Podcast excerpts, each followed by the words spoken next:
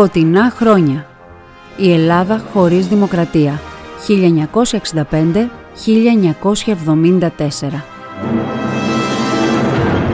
Ένα ιστορικό ντοκιμαντέρ του Radio Me. Επιμέλεια Γιάννης Χαραλαμπίδης.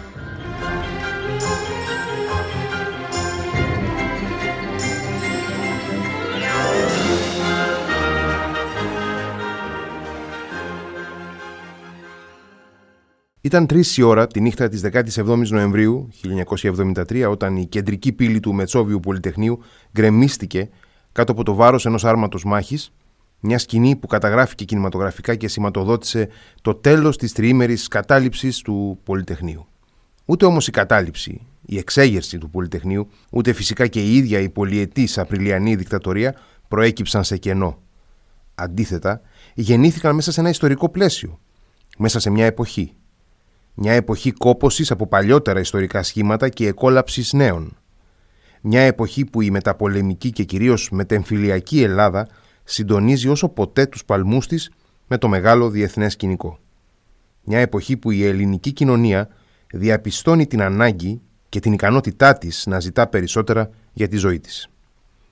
Είμαι ο Γιάννης Καραλαμπίδης, ιστορικός και μαζί με ανθρώπους που έχουν να καταθέσουν πραγματικά γνώση, θα προσπαθήσουμε να χαρτογραφήσουμε στο ντοκιμαντέρ «Σκοτεινά χρόνια» του Radio Me τον δρόμο μέχρι την ίδια την εξέγερση του Πολυτεχνείου και την επόμενη σελίδα της, την πτώση της δικτατορίας.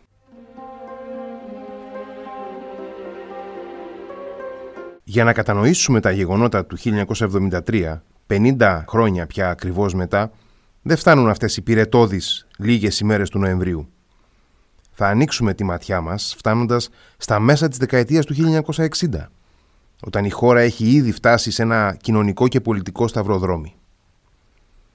Ζητήσαμε από τον Παναγί Παναγιωτόπουλο, αναπληρωτή καθηγητή, και τη Ζηνοβία Λιαλιούτη, επίκουρη καθηγήτρια κοινωνιολογίας στο Πανεπιστήμιο Αθηνών, να μας δώσουν το περίγραμμα της ελληνικής κοινωνικής ζωής και ιδεολογίας στα μέσα της δεκαετίας του 1960. Στα μέσα της δεκαετίας του 60 δεν έχει ακόμα επέλθει η δικτατορία. Είναι μια εποχή ανάπτυξης πολύ μεγάλων προσδοκιών θα έλεγα.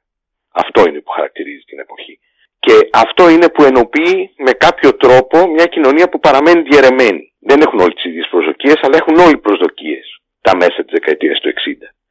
Και αυτό είναι που κάνει και την δεκαετία ενδιαφέρουσα και ελπιδοφόρα για τους ίδιους τους ανθρώπους μέχρι την ώρα που έρχεται το, το μοιραίο που είναι έτσι, η δικτατορία της 21ης Απριλίου. Αυτό είναι το, το πιο ισχυρό. Ιδεολογικά υπάρχει η γνωστή διαίρεση. Είναι ένας χώρος μιας ε, βαθιάς συντήρησης, κυρίως γύρω από τους θεσμούς, ε, το δικαστικό σύστημα, τα ανάκτορα, τα παλιά κόμματα, διάφοροι παράγοντες του οικονομικού βίου που είναι μια συντηρητική ας πούμε αποστέωση θα έλεγε κανείς και υπάρχει και ένας χώρος ο οποίος πιάνει από τους λεγόμενους προοδευτικούς πολίτες του κέντρου και φτάνει μέχρι την αριστερά των ηττημένων ε, και που αρχίζει και αναπτύσσει μέσα στη δεκαετία του 60 σοβαρές, σοβαρά αιτήματα εκδημοκρατισμού, όχι μόνο πολιτικού εκδημοκρατισμού, αλλά μαζί και κοινωνικού εκδημοκρατισμού. Όλο αυτό θα μεταφραστεί πολιτικά και στις επιτυχίες της Ένωσης Κέντρου από το 63 μέχρι το 65 και θα κατασταλεί με έναν τρόπο από τις άλλες δυνάμεις, τις συντηρητικές, μέσα από την αποστασία του 65 και εν τέλει μέσα από την ολοκλήρωση αυτής της κατασταλτικής διαδικασίας που είναι το ίδιο το πραξικόπημα.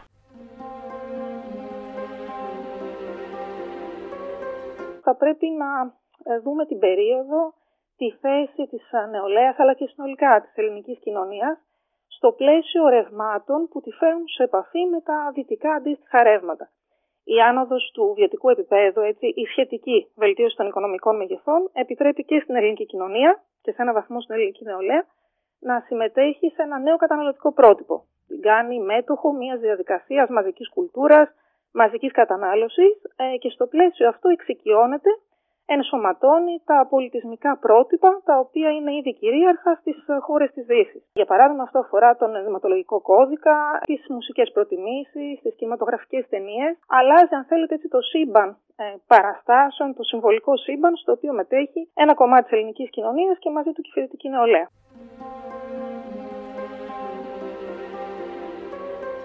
Υπάρχει μια σημαντική μάζα ανθρώπων που αποβλέπουν στο να τελειώσει ο εμφύλιος και να ευημερήσουν. Να τελειώσει ο εμφύλιος, ε, ο οποίος έχει λήξει τυπικά, έχει λήξει στρατιωτικά, έχει τιμένου και νικητές, αλλά διαιωνίζεται μέσα στους θεσμούς, μέσα στην καθημερινότητα, μέσα στην οικονομία, έτσι με μια διαίρεση η οποία είναι βαθιά και δεν είναι μόνο συμβολική και τραυματική, είναι και πάρα πολύ πρακτική. Να θυμίσω ότι τα πιστοποιητικά κοινωνικών φρονημάτων δεν είναι κάτι που πληγώνει τους ανθρώπους ε, γιατί τους στιγματίζει, είναι και αυτό. Αλλά είναι κάτι που μειώνει τις δυνατότητες ενσωμάτωσης στην οικονομία και στο κράτος με θεσμικό τρόπο μεγάλων τμήματων του πληθυσμού όλων όσων είχαν σύμφωνα με τις αρχές ασφαλείας κάποια εμπλοκή, έστω συγγενική, έστω έμεση, με την νεαμική αντίσταση χοντρικός. Οπότε θα έλεγα ότι η ιδέα είναι η υπέρβαση του εμφυλίου, η οποία είναι μια ανάγκη που κυρίως οι προοδευτικές και οι αριστερές δυνάμεις την διατυμπανίζουν. Και ο συντονισμός με τα σύγχρονα ρεύματα που είναι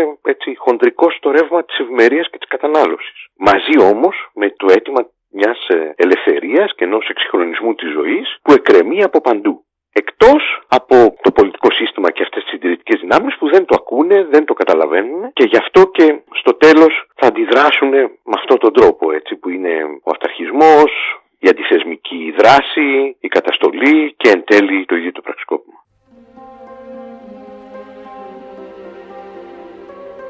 Η μετεμφυλιακή Ελλάδα είναι μια χώρα δυτική μεν και δημοκρατική τυπικά, αντιμέτωπη όμως παράλληλα με ιδιομορφίες και αντιθέσεις δημοκρατική ατροφία και οικονομική μεγέθυνση, κοινωνική καθυστέρηση και πολιτισμική λεμαργία για νεωτερικότητα. Το πιο χαρακτηριστικό και τυπικό της εποχής φαινόμενο συγκράτησης είναι η ατελής συγκρότηση και λειτουργία του δημοκρατικού πολιτεύματος. Η εκτελεστική εξουσία παραμένει σταθερά κατακαιρματισμένη μεταξύ του πολιτικού κοινοβουλευτικού συστήματος και άλλων θεσμικών και εξωθεσμικών παραγόντων όπως του βασιλιά, του στρατού, και του Αμερικανικού παράγοντα. Παράλληλα, και αλληλένδετα με αυτή την ιδιόμορφη διάταξη εξουσίας, παραμένουν σε ισχύ ως προέκταση του εμφυλίου πολέμου στον χρόνο πολιτικοί αποκλεισμοί εναντίον του Κομμουνιστικού Κόμματος, αλλά συχνά και περιορισμοί και διώξεις εναντίον όσων δεν εντάσσονται αδιαπραγμάτευτα στην κυρίαρχη πολιτική τάξη. Για αυτή την πολιτική σύνθεση μας μιλούν ο Σωτήρης Ριζάς, διευθυντής του Κέντρου Έρευνας Νεότερου Ελληνισμού της Ακαδημίας Αθηνών, και ο Τάσος Ακελαρόπουλο, διευθυντής των Ιστορικών Αρχείων του Μουσείου Μπενάκη. Οι εκλογές του 1963 και του 1964, δίδυμες εκλογές στην ουσία, ανέδειξαν την Ένωση Κέντρου. Υπάρχει μια πολιτική ατζέντα με μεγάλη ε, σαφηνία, η οποία θα μπορούσαμε να πούμε ότι αποβλέπει σε μια φιλελευθεροποίηση του πολιτικού συστήματος. Δεν είναι μια αλλαγή η οποία αποτυπώνεται σε συνταγματικούς όρους. Δεν υπάρχει καν αναθεώρηση του συντάγματος, ούτε μια πρόταση ε, για κάτι τέτοιο. Υπάρχει μια αλλαγή όμως στην πολιτική ατμόσφαιρα, η οποία δεν είναι σύμφυτη με μια συνηθισμένη αλλαγή κομμάτων στην ε, εξουσία. Είναι προφανές ότι υπάρχει μια πολύ μεγαλύτερη ανοχή πια στην πολιτική δραστηριότητα. Υπάρχει μια πολύ μεγαλύτερη ανοχή για να είμαστε ακόμα πιο συγκεκριμένοι στην ε, πολιτική δράση της αριστεράς. Ξέρουμε ότι το μετεμφυλιακό πολιτικό σύστημα υπάγεται ακριβώς σε αυτόν τον ε, περιορισμό. Το Κομμουνιστικό Κόμμα βρίσκεται στην ε, παρανομία. Η πολιτική δραστηριότητα της Νέας Δημοκρατικής Αριστεράς που είναι ας το, το αποκαλέσουμε έτσι το, το νόμιμο προκάλημα, το κοινοβουλευτικό προκάλημα του Κομμουνιστικού Κόμματος είναι αρκετά περιορισμένοι. Υπάρχουν ιδεολογικοί διαχωρισμοί, ιδεολογικής φύσεως περιορισμοί, Υπάρχει ένας μηχανισμός, θα έλεγε κανείς, επιτήρησης της ε, πολιτικής ε, ζωής και καταστολής, αλλά κυρίως επιτήρησης, ο οποίος δεν είναι συνηθισμένος στις κοινοβουλευτικές δημοκρατίες που λειτουργούν χωρίς περιορισμούς.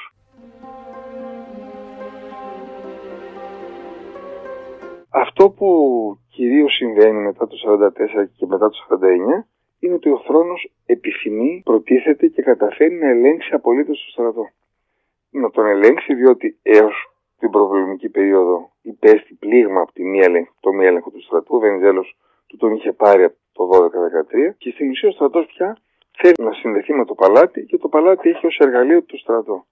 Αυτή τη διάδα, θρόνος και στρατός, την παρακολουθεί από αμήχανη έως ωφελημιστικά δεξιά. Φτάνει το 1958 όταν ο Καραμαλής ξέρει πια ότι υπάρχουν στο στρατό περιβάλλοντα, συγγνώμη για τη λέξη, καταλαβαίνουμε τι εννοούμε, φατρίες, υπήρχαν πάντα και προπολεμικά φατρίες, υπάρχουν περιβάλλοντα τα οποία δεν ελέγχει ο ίδιος, ούτε ο αρχηγός του ΓΕΣ. Τότε Πέτρος Νικολόπουλος, ο αρχηγός του ΓΕΣ, είναι άνθρωπος που είχε πολεμήσει στον εμφύλιο, σε ταξιαρχία διοικητής και προσπαθεί να διώξει συνωμότες. Βεβαίως με το όνομα Παπαδόπουλος είναι το νούμερο ένα των συνωμοτών. Δεν τα καταφέρνει και η Φρυδερίκη πιέζει και αποστρατεύει το αρχηγό του ΓΕΣ. Για τέτοια σχέση μιλάνε.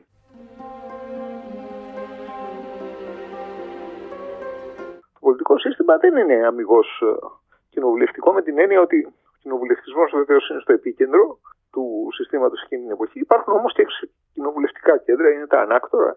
Είναι ο στρατός, ο οποίος βρίσκεται πάντα σε μια αδιευκρίνηστη θέση ε, και σχέση με τους ε, υπόλοιπους παράγοντες. Άλλοτε είναι περισσότερο ε, συσχετιζόμενος, συνδεδεμένος με το στέμα, άλλοτε είναι περισσότερο με τις κοινοβουλευτικές κυβερνήσεις, άλλοτε είναι διαφιλονικούμενος, άλλοτε έχει ένα καθεστώς αυτονομίας. Όλα αυτά ε, βεβαίως έχουν ένα κοινό παρονομαστή. Θεωρείται το ίστατο καταφύγιο του αστικού καθεστώτος. Εάν το αστικό καθεστώς υποτίθεται κινδυνεύει με ανατροπή, ο στρατός είναι αυτός που είναι προορισμένος να το ε, διασώσει. Αυτή είναι η άρρητη παραδοχή του, του συστήματος.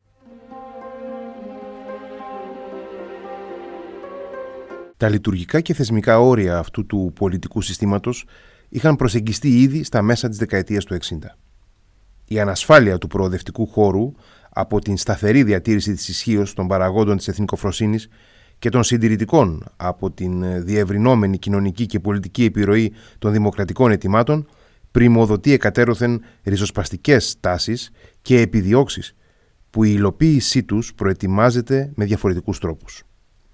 Την ίδια ώρα οι προσωπικές στρατηγικές στα πλαίσια του πολιτικού κόσμου και ιδίως της κυβερνώσας πια Ένωσης Κέντρου υποδαβλίζουν συγκρούσεις. Τα υλικά της πολιτικής κρίσης είναι όλα διαθέσιμα. Λείπει μόνο η αφορμή. Και αυτή δίνεται από το ξέσπασμα της υπόθεσης Ασπίδα, μιας ολιγομελούς ριζοσπαστικής κεντροαριστερή οργάνωσης στα πλαίσια του στρατεύματος, την ώρα που εντείνονται οι μεθοδεύσεις των ισχυρών αντίστροφων κινήσεων αντικομουνιστικής αντίληψης μέσα στο στρατό είχε έρθει η ώρα για τη δεινή πολιτική κρίση του Ιουλίου 1965 μεταξύ του βασιλιά Κωνσταντίνου και του παρετούμενου Πρωθυπουργού Γεωργίου Παπανδρέου και τις λεγόμενες κυβερνήσεις της αποστασίας.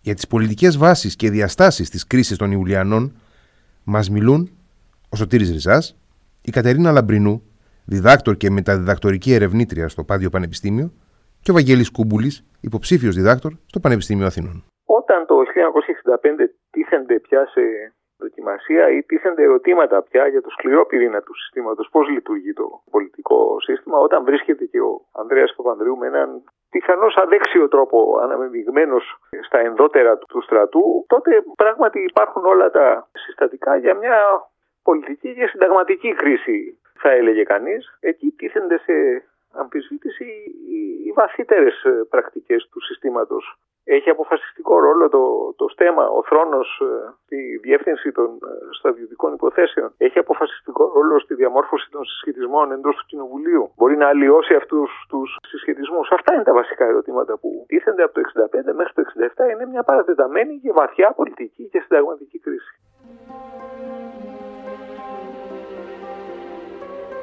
Η ΕΔΑ παρότι χάνει τη θέση της αξιωματικής αντιπολίτευσης παραμένει εξαιρετικά δυναμικό κοινωνικό κόμμα, έτσι δυναμικό κόμμα κοινωνικά. Ας σκεφτούμε δύο παραδείγματα ως προς αυτό. Αφενός την περίπτωση της δολοφονίας του βουλευτή της ΕΔΑ Γρηγόρη Λαμπράκη το 1963, μια δολοφονία που είναι καταλητική για τον ηθικό στιγματισμό της ΕΡΕ και γίνεται η αφορμή για μια εξαιρετικά έντονη αντιδεξιά πολιτικοποίηση της νεολαίας η Δημοκρατική Νεολαία Λαμπράκη γίνεται η πλέον μαζική νεολαίστικη οργάνωση. Και αυτό προβληματίζει ακραία την Ένωση Κέντρου. Το πόσο πολιτικά αποτελεσματική και διεισδυτική ήταν στο χώρο της νεολαίας η οργάνωση αυτή. Ένα ακόμη χαρακτηριστικό παράδειγμα για το κοινωνικό ρίζωμα της ΕΔΑ είναι οι εκλογές ε, οι δημοτικές του 1964, όπου η ΕΔΑ εκλέγει δημάρχους σε ευρύ φάσμα δήμων, σε όλη τη χώρα, σε μεγάλες πόλεις στι γειτονιέ της Ανατολικής Αθήνας και στις δυτικές συνοικίες και στον ίδιο το Δήμο της Αθήνας, ο Νίκος Κιτσίκης, ο υποψήφιος της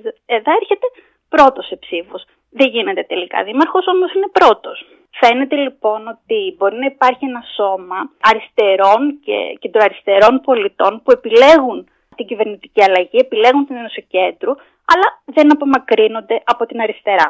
Αυτή η κοινωνική δυναμική, αυτή η δυνατότητα κινητοποίησης είναι εξαιρετικά εμφανής κατά τη διάρκεια του καλοκαιριού του 1965. Για την ΕΔΑ η ανατροπή του Παπανδρέου είναι πραξικόπημα. Το αναγνωρίζει έτσι με έναν τρόπο την προτεραιότητα και τον πλαισιώνει. ΕΔΑ και Ένωση Κέντρου συνυπάρχουν στο δημόσιο χώρο των μαζικών κινητοποιήσεων. Μια τέτοια στιγμή συμβολική συνύπαρξη είναι και η ιδέα του Σωτήρη Πέτρουλα, όπου η νεκρική πομπή συνοδεύεται από πλήθος κόσμου έτσι, με κόκκινα ματίλια και κόκκινα καπέλα και κόκκινα γαρίφαλα, ταυτοτικά κομμουνιστικό όλο αυτό. Τραγουδούν τον επιτάφιο παρουσία βουλευτών της Ένωσης Κέντρου και του Παπανδρέου.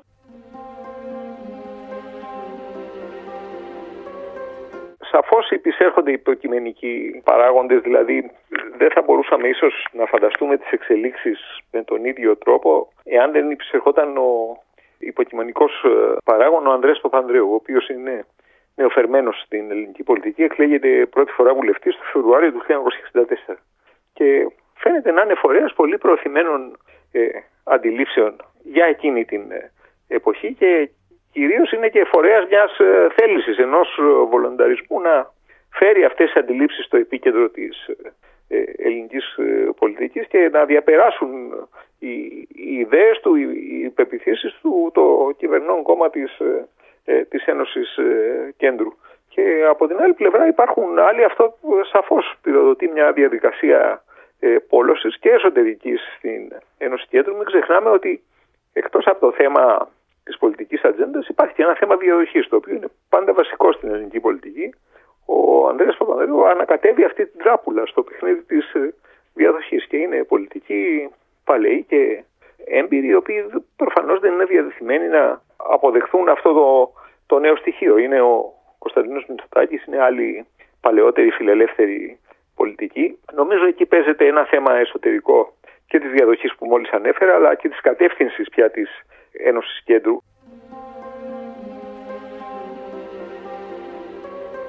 η σύγκρουση του Κωνσταντίνου με τον Γιώργο Παπανδρέου, πέρα από τα επιμέρους επιχειρήματα της κάθε πλευράς, έχει ένα βασικό διακύβευμα. Ποιο είναι αυτό, ουσιαστικά το ποιος ασκεί επί της ουσίας την εξουσία υπάρχει μια ανησυχία σε σχέση με τις, όχι τόσο με τον ίδιο τον Γιώργο Παπανδρέου, όσο με τις κινήσεις προσώπων στην παραταξή του, με κορυφαίο βέβαια τον Ανδρέα Παπανδρέου. Υπάρχει αυτή η ανησυχία και ταυτόχρονα υπάρχει ο φόβος ότι θα χαθεί ο έλεγχος του στρατού. Το εντυπωσιακό είναι ότι ενώ υποτίθεται πως όλα όσα έγιναν μέσα σε αυτή την ταραγμένη περίοδο των Ιουλιανών είχαν να κάνουν με την πρόθεση του βασιλιά να ελέγξει το στρατό, Εν τέλει, όντως χάθηκε αυτός ο έλεγχος του στρατού, όπως φάνηκε από το πραξικόπημα.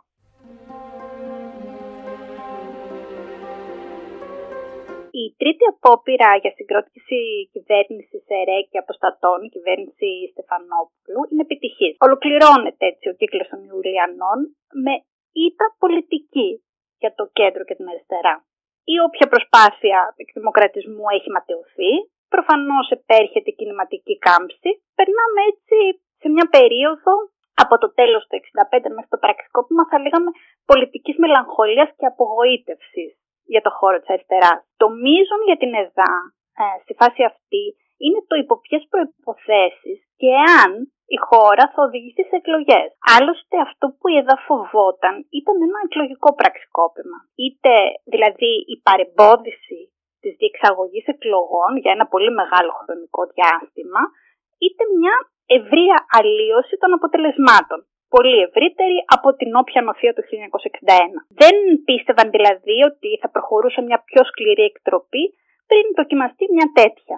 Η βασική μέρημνα, λοιπόν, είναι η διεξαγωγή κατά το δυνατόν ελεύθερων εκλογών. Προείχε η αποτύπωση πριν τον σχεδιασμό, ας πούμε. Μετά από μια τέτοιας έντασης πολιτική κρίση, όπως ήταν αυτή του 1965, ήταν και μάλλον ασαφές το που βρισκόταν η εκλογική επιρροή των κομμάτων. Η πιθανότητα σύμπραξης κέντρου και αριστεράς είναι υπαρκτή πρωτίστως στο φαντασιακό και στο λόγο της δεξιάς. Αυτό παράγει πολιτικά αποτελέσματα. Αυτό δημιουργεί συζητήσεις για αυταρχικές λύσεις. Αυτό κινητοποιεί και μια προσπάθεια σύμπραξης, ερένωσης κέντρου κάτι που στην πραγματικότητα καμία από τις δύο δυνάμεις δεν θέλει, προκειμένου να δημιουργηθεί ένας ισχυρός κεντροδεξιός πόλος ως αντιστάθμισμα.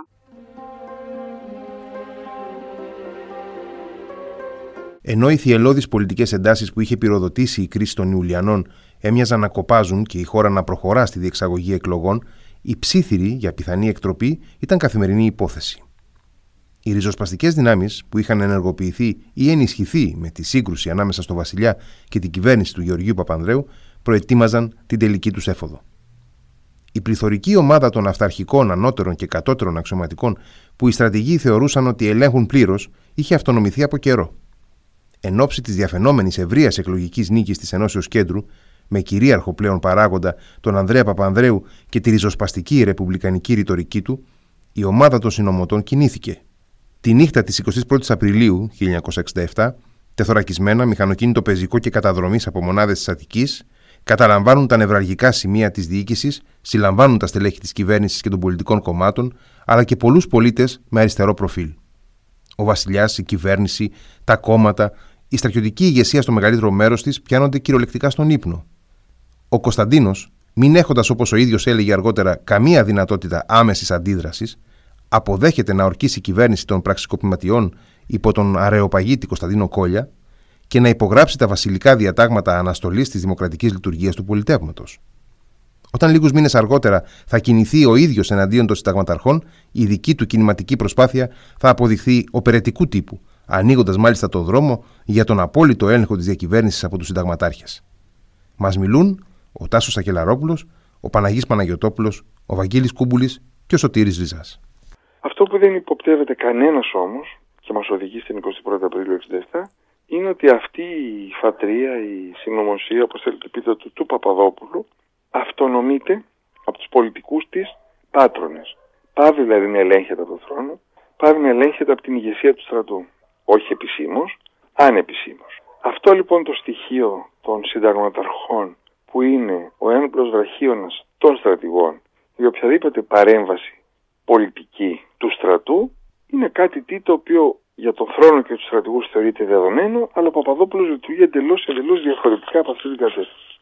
Σε αυτή τη φάση έχουμε τη μεγάλη αναστάτωση του 61 με τη Βία και Νοθεία, όπου ο Παπαδόπουλος ηγείται αυτής της διαδικασίας και με έναν τρόπο παίρνει σε εισαγωγικά ή και εκτός εισαγωγικών τη λέξη της εκλογής για την ΕΡΕ και μετά έχουμε εδώ στην προσπάθεια της Ανώσεως Κέντρου να ανέβει στην εξουσία 63 τον Νοέμβριο που δεν έχει την ισχυρή πλειοψηφία και το 64 την αποκτά το Φεβρουάριο.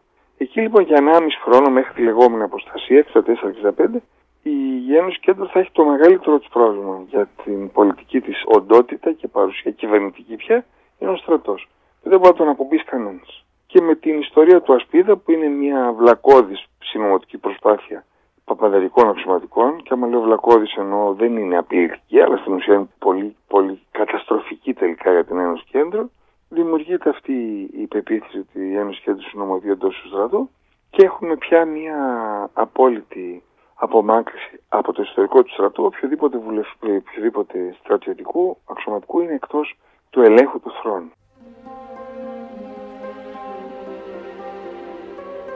Οι πρωταγωνιστές της δικτατορίας είναι μια ομάδα αξιωματικών που ως γνωστόν ε, έτσι, σφυριλατεί την ενότητά της μέσα στις συνθήκες του εμφυλίου πολέμου και της μετεμφυλιακής Ελλάδας μέσα από ένα σκληρό και σχεδόν μονοδιάστατο αντικομουνιστικό ιδεολόγημα είναι άνθρωποι οι οποίοι από πολύ νωρίς πιστεύουν ότι η αποστολή τους είναι να σώσουν την Ελλάδα από τον κομμουνισμό, την απειλή την κομμουνιστική και να τη σώσουν και από την ε, μαλθακότητα του κέντρου και της δεξιάς και των θεσμών που δεν μπορούν να αντιμετωπίσουν αυτόν τον κίνδυνο. Ουσιαστικά είναι άνθρωποι που δεν πιστεύουν καθόλου στη μαζική δημοκρατία. Πιστεύουν σε ένα πολύ ελεγχόμενο σύστημα, αυταρχικό, οριακά μη δημοκρατικό και με μια αντίληψη για τον κομμουνισμό η οποία είναι βγαλμένη από πολύ σκοτεινές αναγνώσεις βεβαίως πατώντας πάνω στην κληρονομιά του εμφυλίου πολέμου η οποία τους διευκολύνει. Είναι η αλήθεια στο να αναπτύξουν αυτές τις σκοτεινές αναγνώσεις ότι υπάρχει άμεση πολιτική απειλή, άμεση απειλή για το έθνος, για την πατρίδα, τους κομμουνιστές. Οι άνθρωποι αυτοί καταλαβαίνουν τον κομμουνισμό σαν μια απειλή παρόμοια, σαν ένα ενδεχόμενο παρόμοιο με το τι έγινε στην ε, Ρωσία του 1917. Είναι ένα κομμάτι του στρατεύματος πάρα πολύ συντηρητικό, το οποίο έχει και σχέσεις με την ε, ψυχροπολεμική στρατιωτική δικτύωση των Αμερικανικών δυνάμεων, παρότι δεν μπορεί κανείς να πει με μεγάλη ευκολία ότι είναι ενεργούμενα των Αμερικανών, έτσι, αυτό έχει αμφισβητηθεί πολλάκις πλέον, επιστημονικά εννοώ, αλλά ε, είναι άνθρωποι που έχουν μεγαλώσει και έχουν προχωρήσει την καριέρα τους και την προσωπικότητά τους γύρω από αυτό, ότι είμαστε σε ψυχροπόλεμο, ότι η συμμαχία με τους ΗΠΑ δεν πρέπει να διαταχθεί ποτέ, ότι η τάξη των πραγμάτων πρέπει να επανέλθει και να είναι πάρα πολύ συντηρητική και πάρα πολύ αυστηρή. Ένας εθνικισμός, ο οποίος όμως υποτάσσεται ακόμα και αυτός στον μανιακό αντικομουνισμό.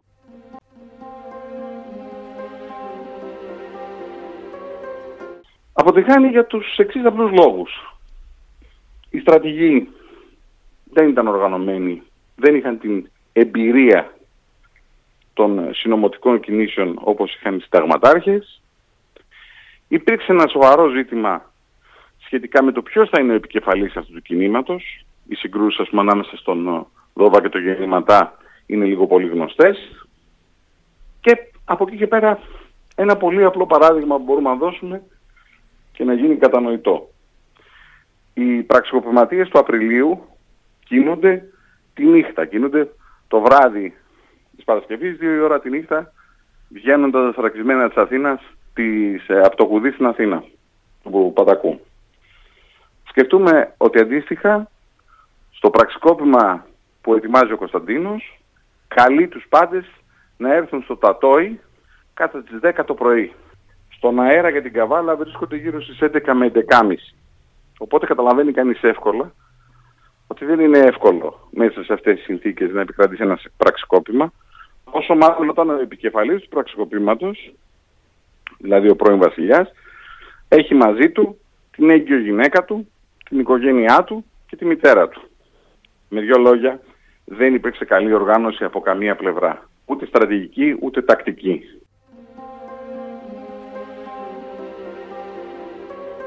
Πρώτη περίοδος νομίζω είναι από τον Απρίλιο μέχρι τον Δεκέμβριο του 1967. Αυτή χαρακτηρίζεται από την συνύπαρξη με το παλαιό κατεστημένο, με τον, με τον βασιλιά Κωνσταντίνο τότε και τους στρατηγούς και ένα μεγάλο μέρος του σώματος των αξιωματικών οι οποίοι δεν είχαν συμμετάσχει στο πραξικόπημα και είτε παρέμεναν αμέτωχοι είτε ήταν ε, επιφυλακτική έναντι της ομάδας των συνταγματαρχών και των κατώτερων αξιωματικών, η οποία τόσο ευνηδιαστικά είχε επικρατήσει στις 21 Απριλίου.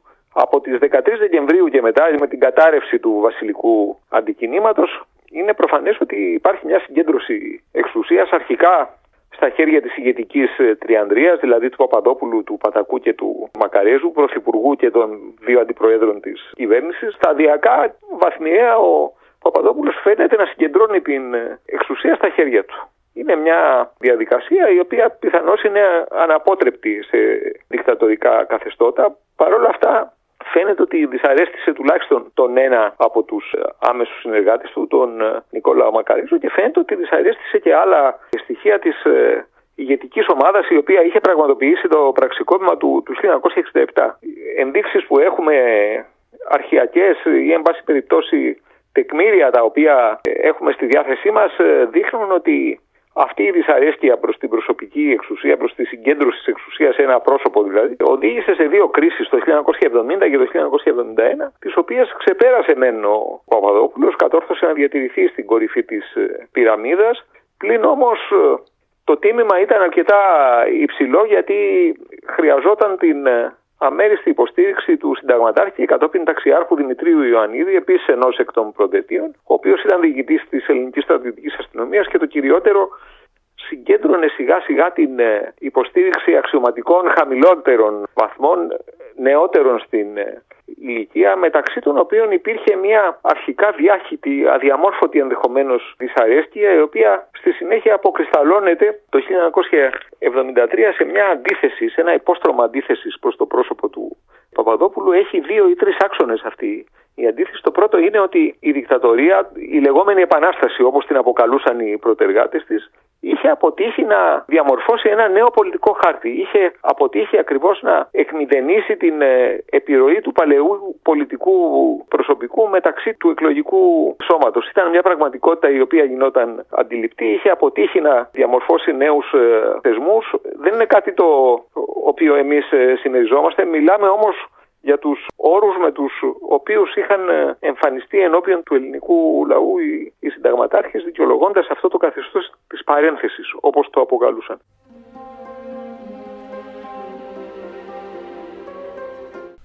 Με την είσοδο της χώρας στο φάσμα του σκληρού αυταρχισμού εκδηλώνονται τόσο οι τάσεις αντίδρασης και αντίστασης στο καθεστώς, όσο και η διάθεση των πραξικοπηματιών να επανακαθορίσουν τις γραμμές του πολιτιστικού και κοινωνικού βίου, να συγκροτήσουν δημόσια και επιδραστικά ένα σώμα ιδεών και εκφράσεων που θα συνθέσει τη δική τους Ελλάδα. Ταυτόχρονα όμως αρχίζει σταδιακά να οριμάζει ταυτοτικά και συνειδησιακά και ένα ευρύ κοινωνικό πλαίσιο της νεολαίας που αναπτύσσει εύλογα δυσανεξία και αποστροφή στον εντυνόμενο αυταρχισμό. Μας μιλά ο Πολυμέρης Βόγλης, καθηγητής σύγχρονης ιστορίας στο Πανεπιστήμιο Θεσσαλίας, η Ζηνοβία Λιαλιούτη, ο Παναγής Παναγιωτόπουλος και ο Κωστής Κορνέτης, επίκουρος καθηγητής στο Αυτόνομο Πανεπιστήμιο της Μαδρίτης. Ε, η αντίσταση κάτι της δικτατορίας ξεκινάει πολύ γρήγορα.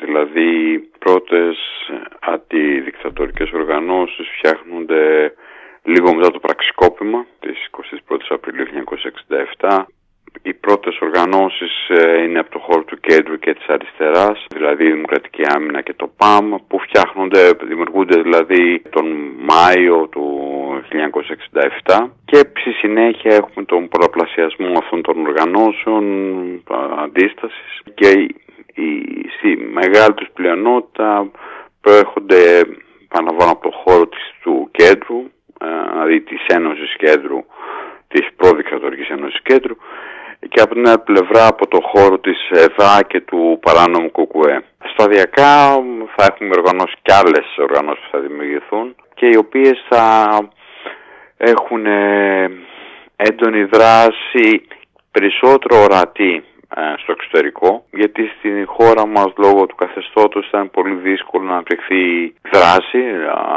να γίνουν ενέργειες δηλαδή και γι' αυτό πολλές από τις οργανώσεις πέρα από την προπαγανδιστική δουλειά που κάνουν αντίον του δικτατορικού καθεστώτος ε, κινούνται και σε μια λογική συμβολικών ενεργειών ε, δυναμικής αντίστασης ε, δηλαδή τοποθέτηση βομβών και κριτικών μηχανισμών μικρής ισχύως με στόχο να δείξουν στο καθεστώς ότι υπάρχει αντίσταση και από την άλλη πλευρά να ενθαρρύνουν την ελληνική κοινωνία να την ξεφοβήσουν θα λέει κανένας ε, ούτως ώστε να οργανωθεί η αντίσταση απέναντι στο καθεστώς.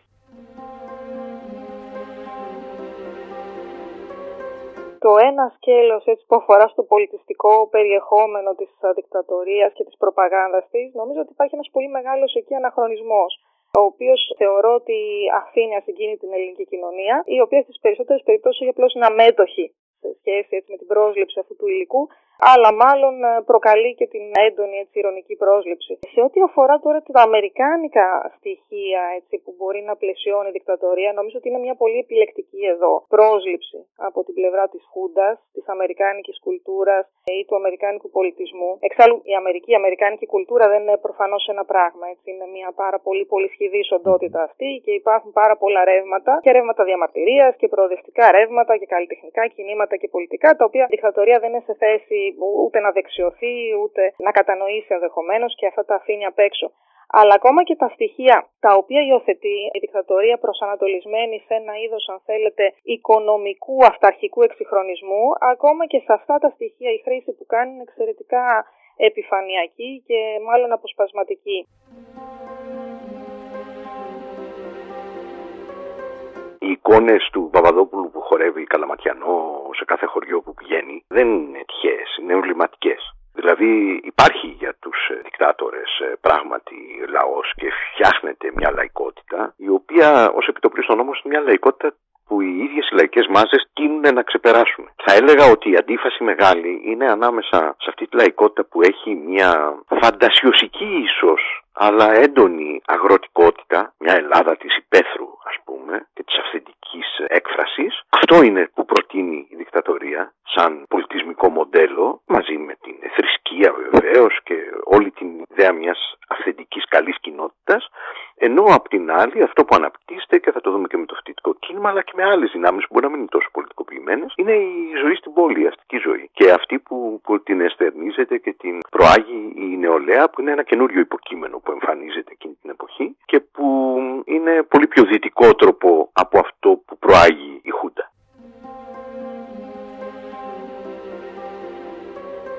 Σίγουρα ξεκινάει ένα μεγάλο κεφάλαιο ε, μετά τις εκλογές του 1961, αυτές που έχουμε συνηθίσει να αποκαλούμε εκλογές βίας και νοφίας, καθώς στην προέκταση της διαμαρτυρίας για το εκλογικό αποτέλεσμα έχουμε από τη μία πλευρά δύο ρεύματα που συναντιούνται.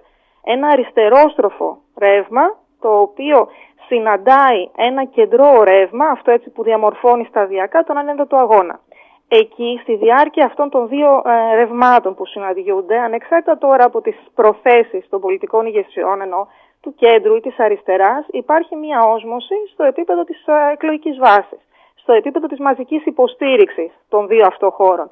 Άρα υπάρχει μια δυναμική η οποία αρθρώνει έναν συνεκτικό πια λόγο, αρκετά συστηματικό, έναν λόγο ο οποίος φέρνει στο προσκήνιο τα κακό κείμενα της μετεφυλιακής δημοκρατίας, αυτό που έχει αποκλειθεί η καχεκτική δημοκρατία, και συνδέει ε, αυτή την ατζέντα με το ρόλο του ξένου παράγοντα, έτσι, με το ρόλο των ΗΠΑ. Άρα εδώ η κριτική στο πολιτικό πλαίσιο της μετεμφυλιακής Ελλάδας συναντάει τον αντιαμερικανικό λόγο. Έχουμε λοιπόν ένα κύμα, αν θέλετε, διαμαρτυρίας, στο οποίο πρωταγωνιστεί η νεολαία, στο οποίο ο πολιτικός αντιαμερικανισμός παίζει σημαντικό ρόλο. Συγχρόνως όμως, μέσα από διάφορους διάβλους, είτε κρατικούς διάβλους, είτε ιδιωτικούς διάβλους, η ελληνική νεολαία μετέχει και εκείνη, έτσι είναι κοινωνός των επιτευγμάτων της αμερικάνικης μαζικής κουλτούρας.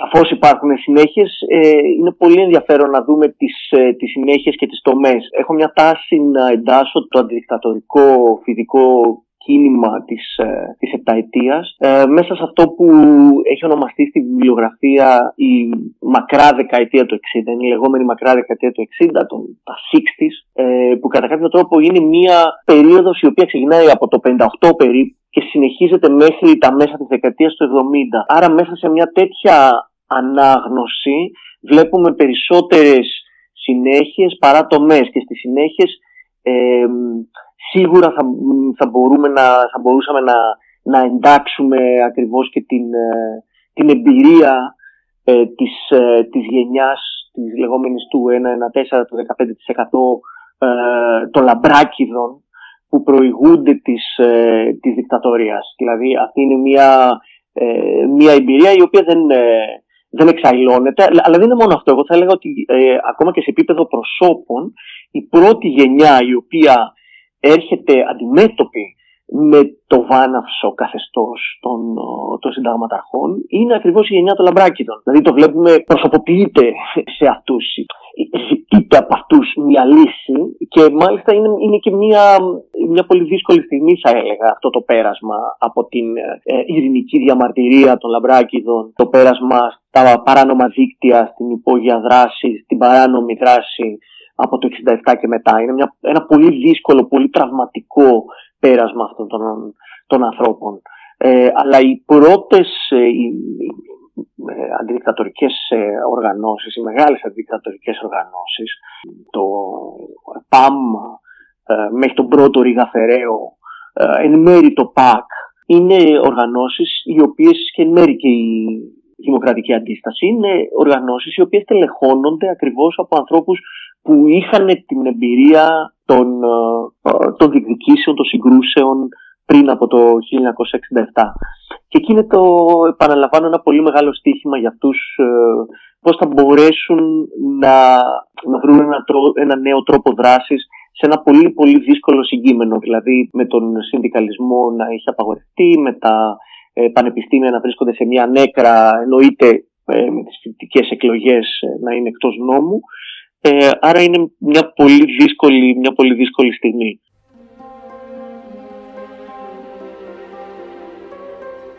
Η συγκροτημένη αριστερά παραμένει σε πολύ μεγάλο βαθμό επιφυλακτική και αποσυντονισμένη. Ο προδικτατορικός πολιτικός κόσμος παρακολουθεί αμήχανος ή παγωμένος στην προϊούσα κυριαρχία των μηχανισμών της δικτατορίας, ενώ στελέχη του κέντρου και της αριστεράς, αλλά ακόμα και αυτόνομες παρουσίες από τη δεξιά, αναπτύσσουν τάσεις αντίθεσης μέχρι και δυναμική μαχητική αντίσταση κατά του Απριλιανού καθεστώτος. Στις συνθήκες αποσταθεροποίησης που φέρνει η εντυνόμενη διάρρηξη των πολιτικών στεγανών που πασχίζει να χτίσει η δικτατορία, και ως ζωντανή πια έκφραση των δυναμικών αντιδράσεων της νεολαίας, το φοιτητικό κίνημα συγκροτείται και κυοφορεί τις δυναμικές του ενέργειες. Τα ζητήματα της τριτοβάθμιας εκπαίδευσης είναι μόνο προκάλημα για την αντίθεση στη δικτατορία. Η καταστολή και η σίγαση των αντιστασιακών προσπαθειών δεν επιτυχάνει μόνιμα αποτελέσματα, καθώς η παρεμβατικότητα της νεολαίας μαζικοποιείται. Μας μιλούν ο Πολυμέρης Βόγλης, η Κατερίνα Λαμπρινού, ο Κωστής Κορνέτης και ο Ιάσονας Χανδρινός, επισκέπτης καθηγητής στο Πανεπιστήμιο του Ρέγγενσμπουργκ. Η αντίσταση στην ε, Χούντα έχει δύο φάσεις, δύο περιόδους, αν θέλετε. Η πρώτη είναι από το πραξικόπημα μέχρι το 1971 που η αντίσταση αφορά κυρίως μικρές ομάδες αγωνιστών που με διάφορα μέσα προσπαθούν να δείξουν την αντίθεσή τους στο καθεστώς και η δεύτερη περίοδος είναι τα χρόνια 1972-1973 όταν αναπτύσσεται η μαζική ας αντίσταση κυρίως ε, στον ε, φοιτητικό χώρο. Άρα μιλώντας για την πρώτη περίοδο και τη δυναμική αντίσταση Καταρχήν, πάρα πολλές οργανώσεις στραφούν σε αυτή τη μορφή δράσης. Δηλαδή, οργανώσεις και από το χώρο του κέντρου και από το χώρο της αριστεράς θα επιλέξουν ή θα κινηθούν προς αυτή την κατεύθυνση.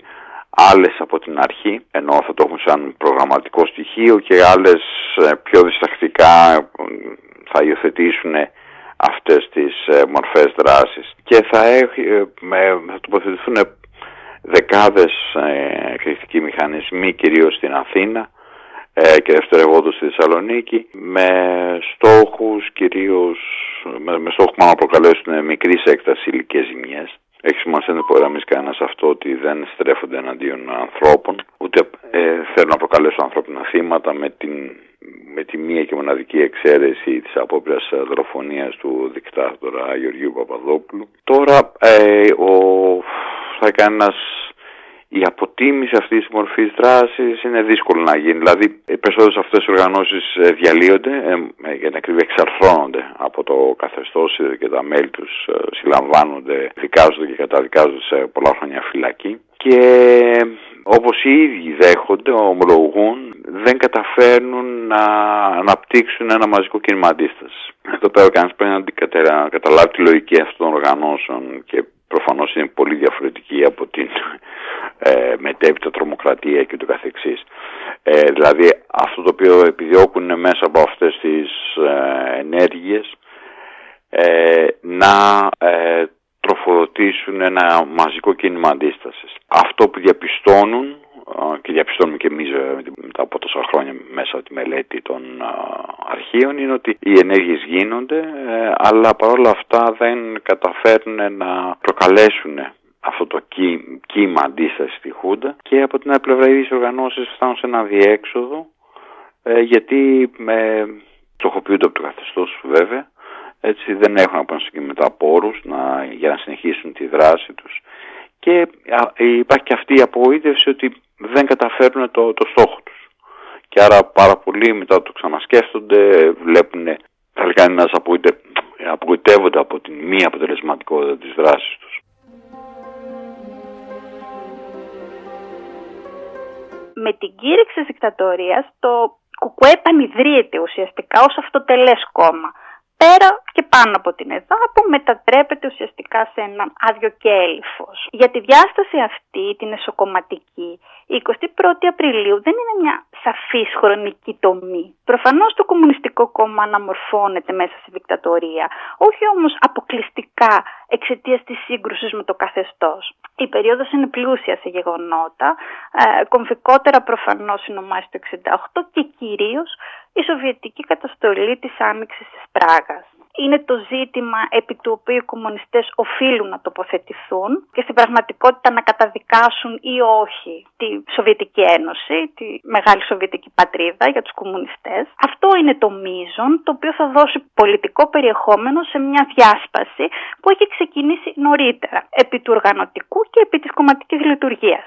Αυτό θα παραγάγει δύο διαφορετικά κομμουνιστικά κόμματα τελικά. Η δικτατορία συμπίπτει χρονικά με μια περίοδο παγκόσμια έκρηξη της υποκειμενικότητας, αμφισβήτησης των ιεραρχιών, πολυδιάσπασης του αριστερού σύμπαντος. Αυτή η πληθυντικότητα αντικατοπτρίζεται αναπόφευκτα και στις αντιδικτατορικές οργανώσεις. Οι λόγοι όμως που για τη δικτατορική δραστηριότητα δεν υπήρξε μαζική δεν έχουν να κάνουν με την ταυτοτική αυτή πολυφωνία και το γεγονός ότι δεν υπήρξε ένα ενιαίο και αραγές μέτωπο της αριστεράς κατά τη διάρκεια της Χούντας.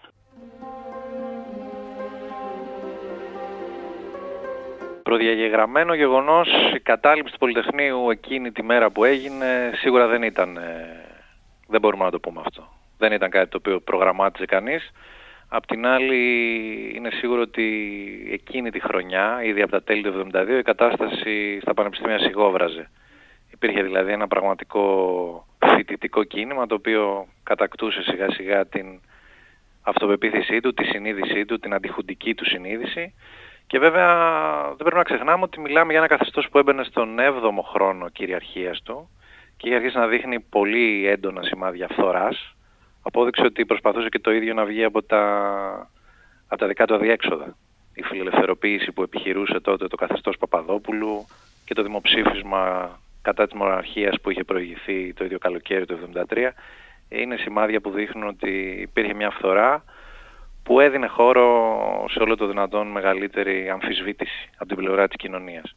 Στην κεφαλή αυτής της αμφισβήτησης βρέθηκε αυτό το πολύ ισχυρό, ε, όχι αριθμητικά ισχυρό, αλλά πολιτικά ισχυρό σε επίπεδο συνείδησης φοιτητικό κίνημα που αν δεν καταλάμβανε το Πολυτεχνείο εκείνες τις μέρες του Νοέμβρη σίγουρα θα έκανε κάτι άλλο ή θα υπήρχε με κάποιο τρόπο ένα εμβληματικό γεγονός.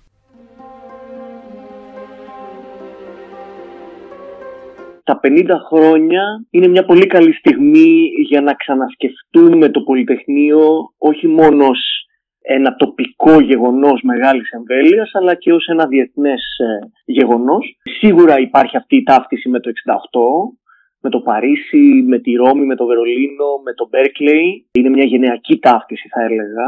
Μοιράζονται κατά κάποιο τρόπο οι αντικαθεστωτικοί φοιτητές στην Ελλάδα διάφορα πράγματα με τους συνομιλίκους τους ε, στο 68, το οποίο έχει να κάνει και με την απόρριψη της ψυχροπολεμικής συνθήκης, μια διαγενειακή κατά κάποιο τρόπο σύγκρουση, μια αντίδραση στη σκληρή ακαδημαϊκή ιεραρχία, αλλά έχουν και άλλα πολύ ενδιαφέροντα κοινά στοιχεία.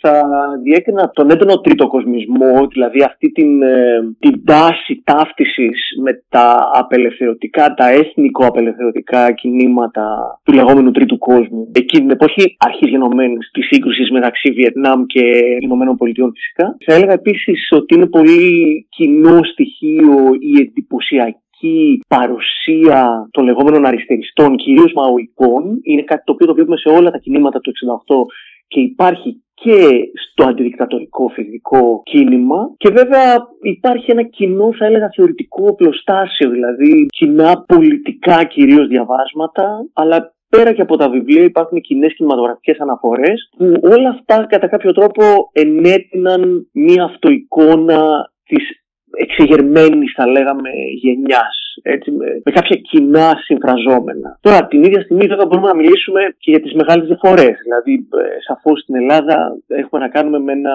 εφητικό κίνημα, με ένα ξεσηκωμό, με μια εξέγερση απέναντι ενάντια σε ένα βάναυσο δικτατορικό καθεστώς, όπου συνθήματα του γαλλικού Μάη, για παράδειγμα, όπως φαντασία στην, στην εξουσία, έμοιαζαν κάπως παράτερα, κάπως ε, εκτός τόπου και χρόνου. Πάντως, θα έλεγα ότι το διεθνές στοιχείο δεν εξαντλείται στο 68 και επανέρχομαι στο παγκόσμιο κατά κάποιο τρόπο πλαίσιο. Δηλαδή νομίζω είναι πολύ ενδιαφέρον ότι στο Πολυτεχνείο στις τρεις μέρες της κατάληψης ακούγονται και γράφονται κατά κόρον συνθήματα που έχουν να κάνουν με την Ταϊλάνδη και τη φοιτητική εξέγερση εκείνης της εποχής ενάντια στον τοπικό δικτάτορα Κίτικα Χόρν απόψε θα γίνει στις Ταϊλάνδες. Έτσι. Αυτό έτσι έλεγε το σύνθημα. Και βέβαια τη Χιλή με τον uh, Σαλβαδόρ Αλιέντε και την, την ταύτιση βέβαια με τον Αλιέντε, αλλά και, και το σοκ που επέφερε η δραματική ανατροπή του από τον Πινοσέτ. Όλα αυτά γίνονται μόλις δύο μήνες πριν από το Πολυτεχνείο, έτσι, το, το Σεπτέμβριο του 1973. Ε, οπότε και πάλι βλέπουμε συνθήματα ε, όπως Αλιέντε, Χιλή ε, και όλα αυτά. Έχω την αίσθηση ότι φοιτητές εκείνης της εποχής έβλεπαν κατά κάποιο τρόπο τους εαυτούς τους ως κομμάτι ενός ευρύτερου συνόλου φοιτητικών εξεγέρσεων κυρίως με ένα αντιυμπεριαλιστικό πρόσημο. Αυτό το φοιτητικό κίνημα ακριβώς επειδή ήταν πολύ δυναμικό, καταρχήν μιλάμε για μια, μια κατάσταση που γεννήθηκε μέσα στη δικτατορία. Πρόκειται δηλαδή για φοιτητές, οι οποίοι, για ανθρώπους που μπαίνουν στο πανεπιστήμιο μέσα στα χρόνια της δικτατορίας και συγκεκριμένα αυτοί που μπαίνουν από το 1970 και μετά. Αυτό είναι πολύ σημαντικό να το υπενθυμίσουμε γιατί πρόκειται δηλαδή για μια γενιά η οποία ενηλικιώνεται μέσα σε καθεστώς δικτατορίας, δεν έχει ε, εικόνες ή εμπειρίες προδικτατορικές σε πολιτικό επίπεδο, είναι αυτοφυής και διαμορφώνει μια συνείδησή της μέσα στο σκοτάδι της δικτατορίας. Αντιλαμβάνεται με πολύ άσχημο τρόπο και το καθεστώς των απαγορεύσεων, της λογοκρισίας, του τρόμου και της πολιτιστικής οπισθοδρόμησης και ξεδιπλώνεται εναντίον του καθεστώτος ε, με ένα πολύ δυναμικό τρόπο. Ό,τι κέρδιζε σε δυναμισμό λοιπόν αυτό το φοιτητικό κίνημα, το έχανε σε ενότητα. Ε, είναι ιστορικό γεγονός ότι οι αναφορές, οι ιδεολογικές αναφορές του φοιτητικού κίνηματος, κινήματος αυτού είναι στην αριστερά. Αυτό προσδιορίζονταν και οι ίδιοι μέσα από μαρξιστικές, λενινιστικές, τροτσκιστικές, μαοικές ιδέες, όπως αντιλαμβανόταν ο καθένας, εν τη γενέση του, εν τη γενέση του ήταν όλα αυτά τα πράγματα, μαθητευόμενους μάγους θα μπορούσε να τους περιγράψει κανείς. Ε, και βέβαια παρά τις εσωτερικές διαφωνίες που αναπτύχθηκαν και εμφανίστηκαν και στην εξέγερση του Πολυτεχνείου και φυσικά αργότερα στη μεταπολίτευση, σε άλλο καθεστώς και άλλα συμφραζόμενα πλέον, ε, η αντιχουτική συνείδηση ήταν ενιαία. Δηλαδή ο στόχος ήταν ενιαίος, τον αντιλαμβάνονταν με έναν ε, ενιαίο τρόπο. Ε, να πούμε ότι όπως σε όλες τις ιστορικές στιγμές, σε όλα τα κινήματα αμφισβήτησης, σε όλα τα επαναστατικά ή εξεγερσιακά συμφραζόμενα, μιλάμε πάντα για μια μειοψηφία η οποία καθοδηγεί τις εξελίξεις. Δεν μπορεί να μιλήσει κανείς για το σύνολο του φοιτητικού κόσμου, ε, ούτε μπορεί να έχει δημοψηφισματικού χαρακτήρα στοιχεία που να αποτυπώνουν τις διαθέσεις όλων των φοιτητών. Μπορεί όμως να πει κανείς ότι η νεολαία πραγματικά άκουγε θετικά οποιαδήποτε, οποιοδήποτε κοντράρισμα των φοιτητών ε, με τη δικτατορία.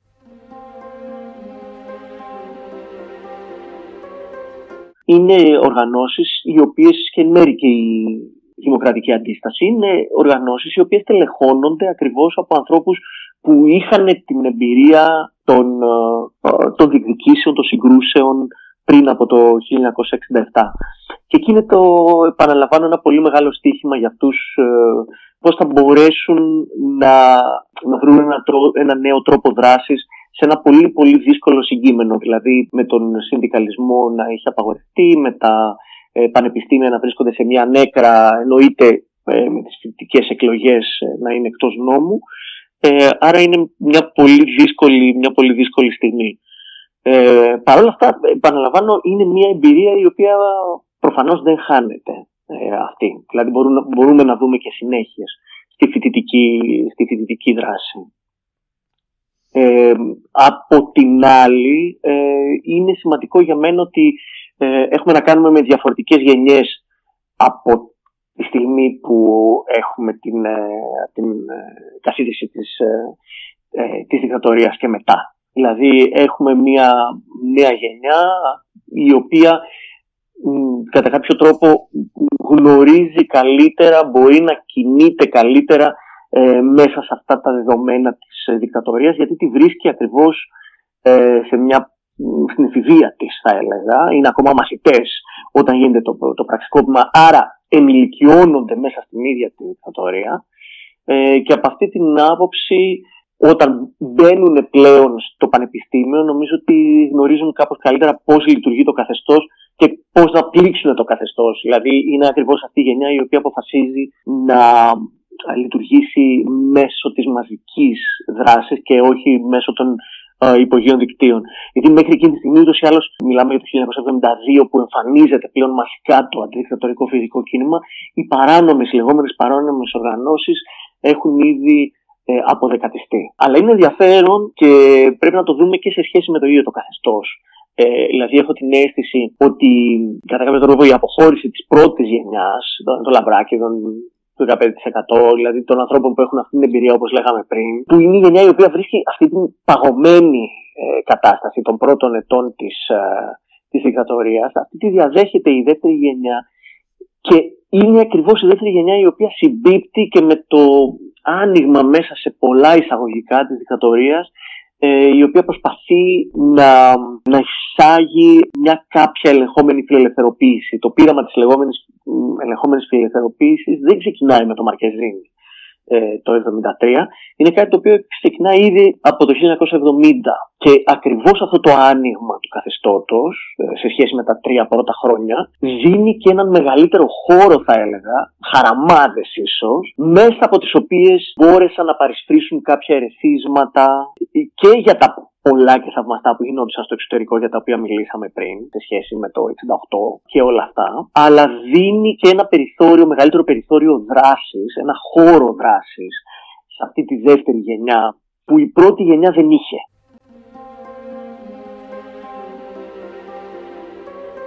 Αυτό που προσπαθεί να κάνει η δικαστορία είναι στην ουσία να απομονώσει ε, την, την αντίσταση, δηλαδή να δείξει ότι το καθεστώς είναι πανίσχυρο, ότι έχει την αποδοχή ε, της κοινωνίας και από την άλλη πλευρά να στιγματίσει ως αναρχικούς, τρομοκράτες, όσους ε, εμπλέκονται στην αντίσταση. Επίσης έχει έναν, ε, και αυτό δεν πρέπει να το ξεχνάμε ούτε να το υποτιμάμε, ένα πολύ αποτελεσματικό κατασταλτικό μηχανισμό. Γι' αυτό και πάρα πολλοί άνθρωποι συλλαμβάνονται σχετικά γρήγορα εξαιτία τη δράση τους. Δηλαδή θα έκανε ένα μηχανισμό παρακολούθησης και συλλογής πληροφοριών ε, για την ε, στο πούμε αντιδικτατορική κίνηση ε, είναι πάρα πολύ καλά οργανωμένος. Και αυτό είχε φανεί από την αρχή. Δηλαδή εννοώ από το ε, πραξικόπημα όταν συνέλαβε χιλιάδες ανθρώπους και κυρίως αριστερούς και τους εκτόπισες στη Γιάρο δηλαδή ήταν, είχε προετοιμαστεί πολύ καλά και το πραξικόπημα το ίδιο δηλαδή η, η βίαιη κατάληψη εξουσίας αλλά και η καταστολή κάθε ενδεχόμενης ενέργειας κατά ε, των πραξικοπηματιών. Και αυτό ακριβώς έθετε και τα όρια ε, στην όποια δυνατότητα να υπάρξει αντίσταση στη Χούντα.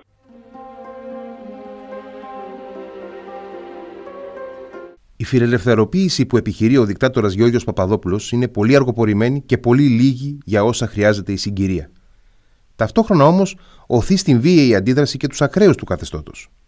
Η κυβέρνηση Μαρκεζίνη αποδεικνύεται ανεπαρκής για να διαχειριστεί τις ανάγκες ασφάλειας της δικτατορίας και τις ανάγκες ελευθερίας της κοινωνίας. Το ξέσπασμα της φοιτητικής νεολαίας εκδηλώνεται πλέον και φουντώνει στο Πολυτεχνείο το τριήμερο 14 έως 17 Νοεμβρίου 1973. Μια γενική συνέλευση που γίνεται κατάληψη και αποκτά μαζικότητα με την εισρωή φοιτητών από άλλες σχολές, μαθητών και πολιτών από διαφορετικές αφετηρίες. Ταυτόχρονα η εξέγερση ή έστω το πνεύμα της μεταδίδεται στις φοιτητικές κοινότητες άλλων πόλεων. Η κορύφωση της εξέγερσης και η αδυναμία της αστυνομίας να την ελέγξει φέρνει στο προσκήνιο τη σκληρή καταστολή με στρατιωτικά μέσα. Το κέντρο της Αθήνας για ένα περίπου 24ωρο γίνεται πεδίο μάχης. Το ίδιο το Πολυτεχνείο όμως εκείνη τη νύχτα γίνεται σύμβολο. Μας μιλούν ο Ιάσονας Χανδρινός και ο Κωστής Κορνέτης. Όπως προείπαμε, αυτή η εξέγερση δεν ήταν σχεδιασμένο να γίνει ε, γεννήθηκε μέσα από την επιμονή ενός κομματιού αυτού του φοιτητικού κινήματος που θα το τοποθετούσαμε στην πολιτική γεωγραφία σε αυτό που θα περιγράφαμε ως επαναστατική αριστερά. Ε, αυτό που δηλαδή με σημερινούς όρους εξοκοινοβουλευτική αριστερά, δηλαδή φοιτητές που δεν ε, ακολουθούσαν τη γραμμή των δύο κομμουνιστικών κομμάτων, δηλαδή του παραδοσιακού κουκουέ και του κουκουέ εσωτερικού, θυμίζω τη διάσπαση του 68 που είχε προηγηθεί, αλλά επηρεάζονταν από ιδέες ε, πιο επαναστατικές. Ήθελαν πιο δυναμικές ενέργειες. Και η κατάληψη ήταν το βασικότερο τους όπλο.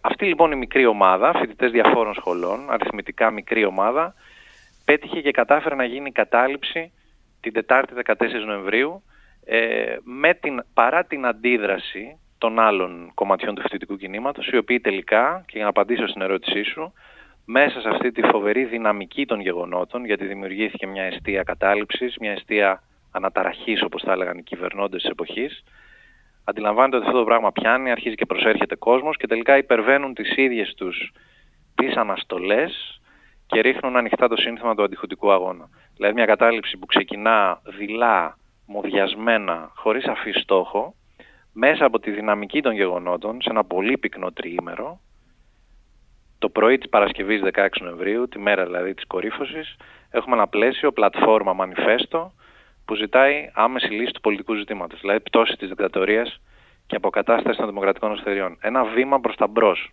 ένα άλμα ποιοτικό, όπως θα λέγαμε, όλου του φοιτητικού κινήματος, το οποίο κάνει μια φοιτητική κατάληξη να γίνει, κατάληξη να γίνει λαϊκή εξέγερση. Είναι το αντιχουντικό στοιχείο Αυτό το σύνθημα που κινητοποιεί τελικά τις μάζες της εξέγερσης του Πολυτεχνείου. Το ζήτημα εκείνη την εποχή για τους φοιτητές, για το φοιτητικό κίνημα, δηλαδή την αντιχουντική μερίδα της νεολαίας, να το πούμε πιο γενικά, ήταν πώς θα επικοινωνήσει τα συνθήματά της και τις αναζητήσεις της σε ευρύτερα ακροατήρια. Αυτό δεν ήταν καθόλου εύκολο, αντίθετα ήταν το πιο δύσκολο ζητούμενο αυτού του πολιτικού αγώνα που έκαναν οι φοιτητές. Πώς θα πάρουν τον κόσμο με το μέρος τους, πώς θα κερδίσουν τη λαϊκή συμπαράσταση. Θα πρέπει να φανταστεί κανείς μια κατάληψη η οποία ξεκινάει μέρα μεσημέρι στο κέντρο της Αθήνας, μια Τετάρτη, με τους φοιτητές να προσπαθούν να ξεπεράσουν την αμηχανία τους πώς θα συνδεθούν με τον κόσμο που περνάει έξω από το Πολυτεχνείο. Πώς θα πείσουν τους περαστικούς τι είναι αυτό το οποίο συμβαίνει εδώ μέσα. Πώς θα ρίξουν τα συνθήματα που θα πιάσουν ε, την πλειοψηφία του κόσμου, αν όχι την πλειοψηφία μεγάλους αριθμούς. Η συμπαράσταση του κόσμου στη χουντοκρατούμενη Αθήνα του 1973 δεν ήταν κάτι δεδομένο, ήταν όπως είπα και πριν το ζητούμενο ε, και ένας από τους τρόπους με τους οποίους προσπάθησαν να το υπερβούν οι φοιτητές είναι ας πούμε ο σχεδόν μυθοποιημένος πλέον στις γνώσεις και τις συνειδήσεις μας ο ραδιοφωνικός σταθμός. Το να φτιάξει κανείς ένα ραδιόφωνο για να εκπέμψει μια ελεύθερη αντιχουντική φωνή ήταν κάτι καινοφανές για τα ελληνικά δεδομένα, γι' αυτό και είναι άρρηκτα συνδεδεμένος με όλη την ιστορία του Πολυτεχνείου και τον τρόπο με τον οποίο μνημονεύουμε ε, τα γεγονότα της εξέγερσης. Ε, όσο και αν το Πολυτεχνείο είναι και παραμένει και είναι κλειδί στον τρόπο με τον οποίο τον ανακαλούμε η κορυφαία στιγμή του φοιτητικού κινήματος, όπως το λέμε έτσι κάπως στυλιζαρισμένα, η εξέγερση αφορούσε πολύ περισσότερους ανθρώπους. Κατέβηκαν πολύ περισσότεροι άνθρωποι από τους φοιτητές, άνθρωποι οι δεν ήταν φοιτητές, ε, και οι οποίοι εκ των πραγμάτων δεν είχαν αναφορά σε άλλου είδους συλλογικότητες.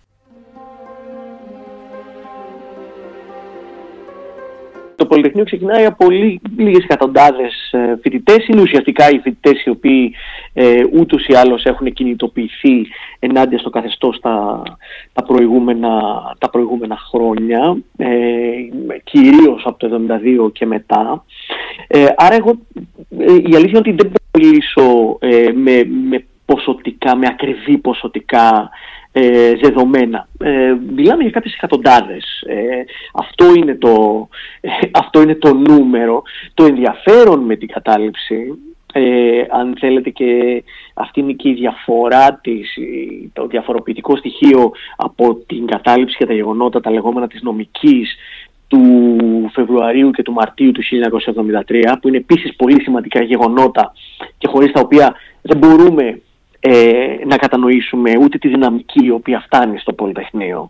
Ε, το ενδιαφέρον όμως του, με το Πολυτεχνείο είναι ακριβώς αυτή η μαζικοποίηση, δηλαδή ότι ε, είναι, είναι ένα γεγονός, είναι μια κατάληψη η οποία κρατάει πολλές μέρες και ανοίγεται κατά κάποιο τρόπο προς τα έξω. Δηλαδή έχουμε χιλιάδες κόσμου έξω από το Πολυτεχνείο. Είναι αυτά τα πλήθη που βλέπουμε και στις φωτογραφίες ε, και στο, στα, στα ντοκιμαντέρ, ε, στο κινηματογραφικό υλικό εκείνης της εποχής. Νομίζω αυτό είναι το, το πιο εντυπωσιακό και αυτό είναι τελικά και το, ε, το γεγονός που κάνει το Πολυτεχνείο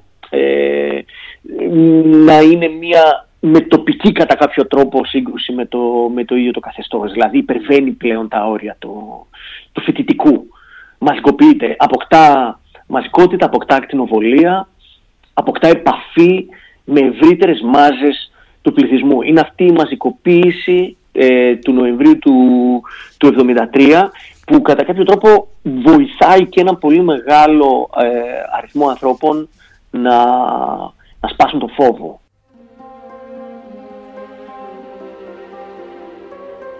Το Πολυτεχνείο είναι ο λόγος για τον οποίο το Πολυτεχνείο παραμένει ένα πολύ εμβληματικό γεγονός. Μνημονεύεται συνέχεια και θα έλεγα έχει διαπεράσει ακόμα και το επίπεδο της ιστορικής μνήμης και έχει ενσωματωθεί πλήρως στην πολιτική μας κουλτούρα σήμερα. Ε, είναι διπλός. Ο ένας είναι λόγω του διαχρονικού συμβολισμού ενός άοπλου πλήθους το οποίο αντιπαρατίθεται με ένα πάνωπλο στρατιωτικό καθεστώς, και αυτός είναι ένας απαράγραπτος συμβολισμός, δηλαδή δεν είναι μια ένοπλη εξέγερση. Είναι μια εξέγερση αόπλων εναντίον μιας αυταρχικής εξουσίας που την πνίγει στο αίμα. Ο δεύτερος λόγος είναι η φωνικότητα του γεγονότος. Μιλάμε για ένα εξαιρετικά φωνικό γεγονός, ε, μια αιματοχυσία που όμοιά της είχε να δει η Ελλάδα από το τέλος του εμφυλίου.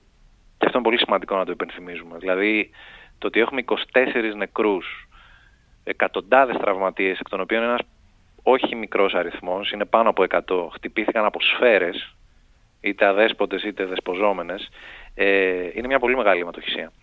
Ήταν ένα γεγονός το οποίο σόκαρε την ελληνική κοινωνία και όταν συνέβη και ένα χρόνο αργότερα. Δηλαδή το 1974 ε, οι συζητήσεις ήταν δύο κατευθύνσεων. Ή θα μιλούσε κανείς για το πολιτικό νόημα της εξέγερσης ή για τη σφαγή. Αν διαβάσει κανείς και τον τύπο της εποχής και τα περιοδικά, αυτός είναι ο όρος ο οποίος επικράτησε. Και είναι από τα λίγα γεγονότα θα έλεγα, ε, σχηματοποιώντας αυτό που θέλω να πω, που είναι τόσο ξεκάθαρα. Δηλαδή μια άοπλη εξέγερση με σαφή πολιτικό χαρακτήρα για τη δημοκρατία και την ελευθερία, η οποία πνίγεται στο αίμα από αστυνομικές ε, και στρατιωτικές δυνάμεις. Η πλειονότητα των νεκρών που έχουμε ε, εκείνων των ημερών προέρχεται ακριβώς από τους ανθρώπους που βρίσκονται έξω από τα κάγκελα. Ε, οπότε επανέρχομαι στο, ε, στο ερώτημα. Νομίζω το, το πολύ ενδιαφέρον δεν έχει να κάνει τόσο ε, με, τους, ε, με, με αυτές τις εκατοντάδες φοιτητών και μαθητών θα έλεγα γιατί επίσης είναι μια πολύ ενδιαφέρουσα συνιστόσα που δεν έχει μελετηθεί.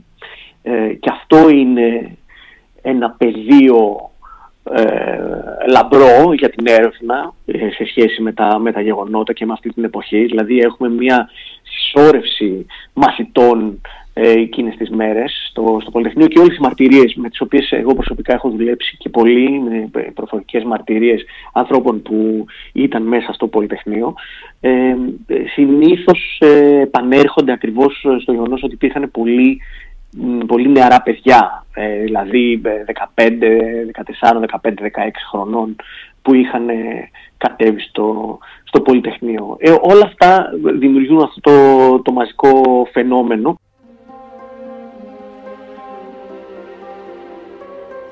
Υπάρχει μια πολύ μεγάλη φιλολογία, όπως είπες, παραφιλολογία θα την έλεγα, και πολύ έντονη τα τελευταία χρόνια σχετικά με τους νεκρούς του Πολυτεχνείου, ποια σχέση είχαν με την εξέγερση, αν είναι νεκροί εξεγερμένοι ή αθώα θύματα ενδεχομένως από αδέσποτες, αν υπάρχει κάποια υπερβολή σε όλο αυτό κτλ. κτλ. Ναι, είναι επιχειρήματα που διαβάζει ο καθένας μας και αντλούν από την εξής απλή διαπίστωση σε σχέση με τα γεγονότα. Μιλάμε για μια εξέγερση η οποία ξεκινώντας από την κατάληψη του Εθνικού Μετσοβίου Πολυτεχνείου αναπτύχθηκε και τοπογραφικά στο κέντρο της Αθήνας. Από το απόγευμα της Παρασκευής, 16 Νοεμβρίου, όταν πλέον η συγκέντρωση του κόσμου μπροστά στο Πολυτεχνείο ξεπεράσει κάθε όριο, υπάρχουν δεκάδες χιλιάδες συγκεντρωμένοι και ένα πλήθος το οποίο φυσικά τελεί υπό ένα καθεστώς φόρτισης. Όπως είπε ο Παναγιώτης ο Κανελόπουλος ως μάρτυρας της δίκης του Πολυτεχνείου το 1975, όταν τον ρώτησε ο εισαγγελέας ε, αν οι διαδηλωτές ε, ήταν βίαιοι έδωσε την εξής αυτονόητη απάντηση. Κοιτάξτε, λέει, ήταν μια αντιφουντική εκδήλωση. Τι θέλατε να κάνουν οι διαδηλωτές, Να κάθονται στο πεζοδρόμιο της Πατησίων; Προφανώς σχημάτισαν διαδηλώσεις και προφανώς ξεκίνησαν να συγκρούονται με τις αστυνομικές δυνάμεις. Εκεί άρχισε να γίνεται χρήση βίας, στην αρχή με γκλόμπs. Τρεις από τους επίσημους νεκρούς που γνωρίζουμε ε, φέρουν ως αιτία θανάτου κρανιοκεφαλικές κακώσεις. Και ξέρουμε από τις μαρτυρίες ότι η αστυνομία χτυπούσε με λύσα τις διαδηλώσεις που ξεκίνησαν το απόγευμα της Παρασκευής. Και όταν πλέον τα πράγματα εκτραχύνονται και η περιοχή γύρω από το Πολυτεχνείο γεμίζει, στη συνέχεια γίνεται ρήψη δακρυγόνων, οι φοιτητές προσπαθούν να τις αντιμετωπίσουν ε, ανάβοντας φωτιές. Ένα κομμάτι διαδηλωτών επιτίθεται εντός αγωγικών στο Υπουργείο Δημόσιας Τάξης, στη συμβολή των οδών Μάρνης, Αβέροφ και 3 Σεπτεμβρίου, δηλαδή ακριβώς από κάτω από το Πολυτεχνείο. Και εκεί πλέον γίνεται κανονική χρήση πυρός. Παίρνουν την άδεια δηλαδή, η φρουρά του Υπουργείου Δημοσίας Τάξης να ρίξει στο ψαχνό των διαδηλωτών. Και εκεί πέφτουν οι πρώτοι εξακριβωμένοι νεκροί.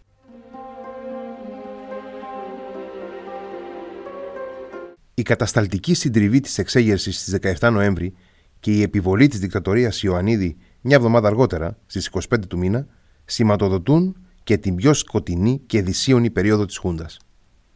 Παρακυβέρνηση, άγρια καταστολή, αποκορύφωση των συνωμοσιών, ένας ατέλειωτος χορός αχυρανθρώπων καθοδηγούν μια πορεία γρήγορης βήθησης σε ακόμα σκληρότερο αυταρχισμό η ενεργότερη και αφανέστερη από ποτέ εμπλοκή των Αμερικανών αλλά και η διαχείριση της πραγματικής εξουσίας από ένα κονκλάβιο σκληροπυρηνικών και ανεπίγνωστων κατώτερων αξιωματικών προοικονομούν την τραγωδία που έρχεται στην Κύπρο.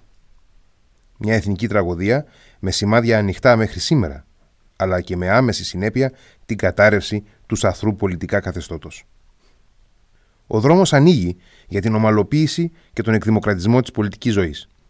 Μαζί με την αποδρομή της Χούντας έρχεται αυτονόητα και η επανεκτίμηση της εξέγερσης του Πολυτεχνείου. Το Πολυτεχνείο γίνεται μύθος, θρύλος, εξειδανικεύεται ή αποδομείται, κυριαρχεί, γίνεται κοιτίδα της τρίτης ελληνικής δημοκρατίας και ταυτόχρονα και των κινήσεων άρνησης της νομιμοποίησής της από τα πιο ακραία σημεία του πολιτικού φάσματος. Κυρίως όμως φιλοξενεί, κλείνει μέσα του τον πόθο και την προσδοκία, τη λεβεντιά μιας υπερήφανης συνθήκης αντίστασης, αλλά και την προσπάθεια ατομικής ή συλλογικής συμπερίληψης στην χωρία όσων τόλμησαν ή έστω ονειρεύτηκαν να αντισταθούν, ακόμα όμως και όσων πολλών δεν τόλμησαν να κάνουν ούτε αυτό. Οι συνομιλητές μας καταθέτουν τις απόψεις τους για την περίοδο αυτή και για όσα άφησε ως αποτύπωμα βαθιά πάνω στο σώμα της μεταπολίτευσης. Το κίνημα του Ιωαννίδη το 25 Νοεμβρίου του 1973 είναι η κορύφωση της συνωμοσίας εντός του στρατού. Αυτό που έχει ουσία να καταλάβουμε είναι ότι ο στρατός όχι απλώς παρεμβαίνει πολιτικά μέσα στη δεκαετία 50-60 και μέχρι την 21η, αυτονομείται πολιτικά. Αποκτά δική του ταυτότητα πολιτική που όλοι την ακολουθούν. Όλοι. Τεράστια πλειοψηφία των αξιωματικών. Δηλαδή αν δείτε εκεί ποιοι βασανιστήκαν, ας πούμε, ο Στακλή, ο οποίος τον σακατέψαν, ήταν μια περίπτωση που δεν την ακολούθησε. Ήταν εκτός συνωμοσία. Αλλά οι άλλοι θα θεωρούσαν τη συνωμοσία δεδομένη, θα ήταν εντός συνωμοσία. Σκεφτείτε όμως ότι ο Παπαδόπουλος έχει μια ομάδα περί τους 300 αξιωματικούς δικούς του. Αυτοί λοιπόν ελέγχουν τις υποδιοικήσεις την 21η Απριλίου και έτσι εφαρμόζεται το πραξικό. Ο Ιωαννίδης, 25 Νοεμβρίου του 1973, έχει μόνο 100 και με αυτούς όμως ελέγχει τη διαδικασία. Δηλαδή είναι ένας φορέας ο στρατός δημόσιος, απολύτως πολιτικοποιημένος και κομματικοποιημένος, ο οποίος έχει πια την συνείδηση ότι μέσα του υπάρχει μια συνωμοσία που ελέγχει τα πάντα, ασχέτως αν δεν τους βλέπουν. Άρα, ό,τι αυτή η συνωμοσία επιλέξει να εφαρμόσει ως πολιτική προοπτική, θα ακολουθήσει η υπόλοιπη.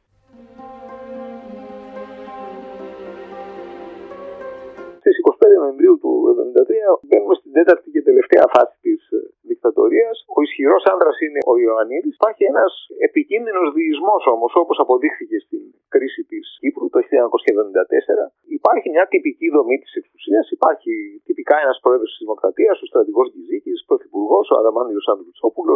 Υπάρχει τυπικά επίσης μια ιεραρχία, μια αλυσίδα διοίκησης της ένοπλες δυνάμεις και υπάρχει βεβαίως και μια άτυπη ομάδα με επικεφαλής τον ταξίαρχο Ιωαννίδη, ο οποίος δεν έχει καμιά τυπική εξουσία. Παρ' όλα αυτά, όλες οι σοβαρές ε, αποφάσεις ανάγονται σε αυτόν και υπάρχει και μια όρατη δομή. Υπάρχει, ας την αποκαλέσουμε έτσι, μια παραϊεραρχία η οποία διατρέχει τις ένοπλες δυνάμεις. Είναι προφανές ότι έχει μια διαλυτική επίδραση αυτό στη λειτουργία των ε, ένοπλων δυνάμεων. Είναι κατεξοχήν ένας ορθολογικός μηχανισμός ε, διοίκησης που δεν μπορεί να λειτουργεί επιτυχώς παρά μόνο ιεραρχικά. Δεν μπορεί, δεν μπορεί να λειτουργήσει αλλιώς ένα, ένα στράτευμα. Δεν γνωρίζουμε τι θα συνέβαινε και έχω την αφορμή αυτό πρόσφατα από μια συζήτηση στο πλαίσιο ενός συνεδρίου. Ε, δεν μπορούμε να γνωρίζουμε τι θα συνέβαινε αν δεν μεσολαβούσε η Κυπριακή κρίση του 1974. Πώς θα μπορούσε δηλαδή αυτό το καθεστώς να, να τραβήξει σε, σε βάθος χρόνου. Έχω την υποψία ότι επειδή ακριβώς είχε πλήρη έλεγχο των κατασταλτικών μηχανισμών και αυτοί οι κατασταλτικοί μηχανισμοί είχαν αποδειχθεί λειτουργικοί στη διάρκεια της επταετίας που είχε διαρρεύσει, ότι αν δεν υπήρχε αυτή η κρίση, η οποία είναι ένα δημιούργημα καθαρά της βούλησης, της σκέψης, της πολιτικής και στρατηγικής ανάλυσης, η οποία ομολογουμένως ήταν εμβριώδης παρόλα αυτά των παραγόντων του καθιστώτος. Εν πάση περιπτώσει όμως, εάν δεν μεσολαβούσε αυτό, δεν νομίζω ότι υπήρχαν τα στοιχεία για μια ανατροπή της ε, δικτατορίας τουλάχιστον σε ένα ορατό μέλλον.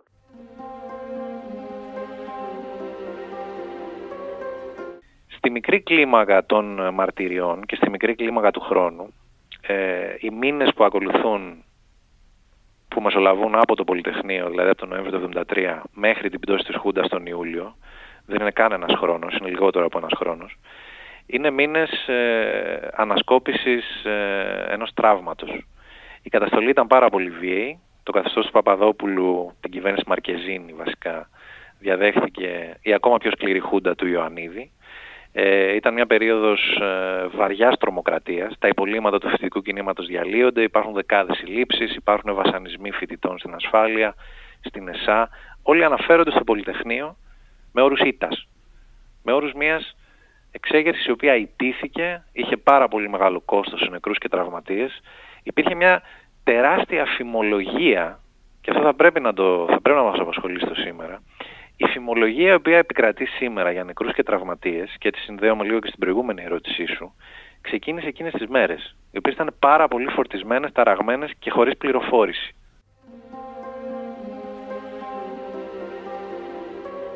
Οι οργανώσεις, οι αντιδικτατορικές οργανώσεις, όλες, διαλύονται μετά την πτώση της Χούντας. Ε, δηλαδή ακόμα και οργανώσεις δυναμικής αντίστασης λίγους μήνες μετά την πτώση της δικτατορίας και την αποκατάσταση της δημοκρατίας καταλαβαίνουν ότι δεν υπάρχει λόγος να συνεχίσουν τη δράση τους έχει αλλάξει, έχει πέσει η Χούντα ε, έχει, έχουν αλλάξει οι συνθήκες έχει, έχει έρθει η δημοκρατία και άρα δεν υπάρχει λόγος να συνεχίσουν ε, να έχουν την ονομασία αλλά και τη δράση που είχαν τα προηγούμενα χρόνια. Ε, αυτός είναι, θα λέει κανένας ο γενικός κανόνας. Δηλαδή οι περισσότεροι, η μεγάλη πλειονότητα εγκαταλείπει την ιδέα της πολιτικής βίας, αν το θέσω πάρα πολύ γενικά. Όχι όλοι. Δηλαδή υπάρχουν ε, περιπτώσεις ε, που είναι βέβαια δύσκολο να μιλήσει αριθμητικά πόσοι είναι αυτοί, που πάντω είναι αρκετά λίγοι, οι οποίοι αποφασίζουν να συνεχίσουν ε, και οι οποίοι θα προχωρήσουν στη δημιουργία των δύο βασικών οργανώσεων ε, του ΕΛΑ και της ε, οργάνωσης 17 Νοέμβρη. Θα πρέπει να υπογραμμιστεί ότι ειδικά αναφορικά με το 17 Νοέμβρη η πολύ μεγάλη διαφορά που χωρίζει τη δράση της από τις ενέργειες της δυναμικής αντίστασης. Δηλαδή το γεγονός ότι αφενός μεν λειτουργεί σε, η 17 Νοέμβρη σε συνθήκες κοινοβουλευτικής δημοκρατίας ένα και δύο ε, το γεγονός ότι ε, στρέφεται σε δολοφονίες είναι δύο πολύ κανένας πολύ σοβαρές, πολύ σημαντικές διαφορές που τις διαχωρίζουν από τις οργανώσεις δυναμικής αντίστασης.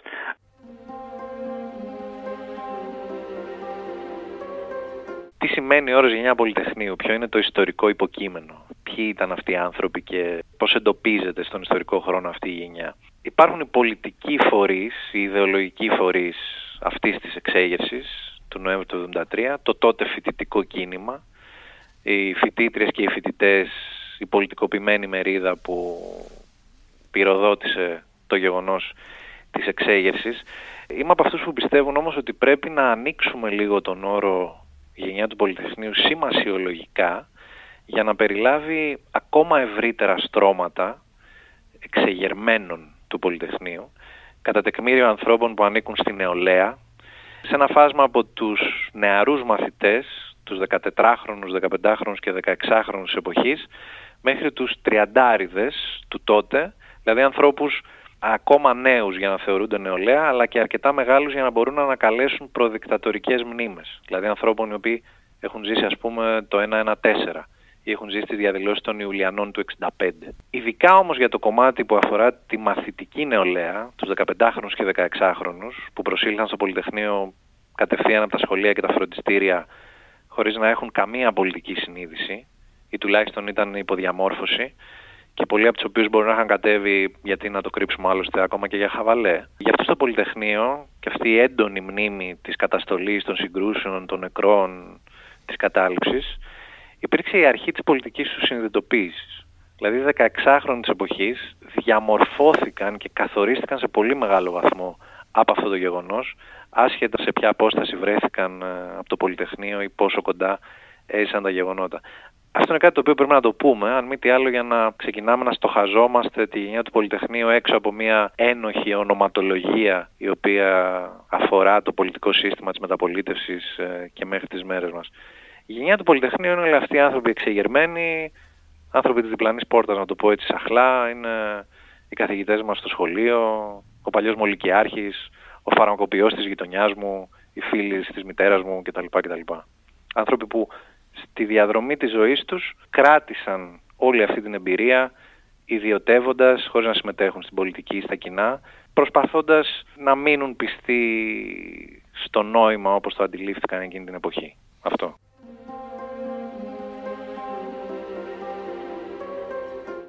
Υπάρχει ένας αναστοχασμός πάνω στο τι είναι το Πολυτεχνείο για τη μεταπολίτευση. Νομίζω ότι φεύγουμε πια και από τις εξειδανικεύσεις και από τις αρνήσεις για το φαινόμενο. Το Πολυτεχνείο με κάποιο τρόπο έρχεται να συνοψίσει πολλά από τα αιτήματα της δεκαετίας του 60 έτσι όπως μεταβολίστηκαν μέσα από την υπερβολική πολιτικοποίηση. Και με κάποιο τρόπο και η επανάληψή του, η επανάληψη των εορτασμών που κρατάνε 50 χρόνια και παραμένουν πολύ σημαντικοί, δεν έρχεται μόνο να μιλήσει για το τι έγινε στις 15, 14, 15, 16 και 17 Νοεμβρίου στη Βατισίων και γενικά στην Αθήνα ή και όπου αλλού υπήρξαν εξεγερσιακά γεγονότα, έρχεται να μιλήσει και για μια γενιά που είναι η πρώτη γενιά ανθρώπων που δεν γνώρισαν τον πόλεμο. Αυτοί είναι οι φοιτητές του 1970. Είναι άνθρωποι που γεννήθηκαν μετά τον πόλεμο, που δεν έχουν την εμπειρία, δεν έχουν συνεπάρξει με τον πόλεμο τα σώματά τους. Είναι η πρώτη γενιά που διεκδικεί πράγματα σε μια ειρηνική χώρα, παρότι είναι μια χώρα με τους διχασμούς και με τις ε, καταπιέσεις της και τις ανισότητές της. Αλλά είναι μια ειρηνική χώρα για πρώτη φορά μετά από έναν αιώνα περίπου πολέμου και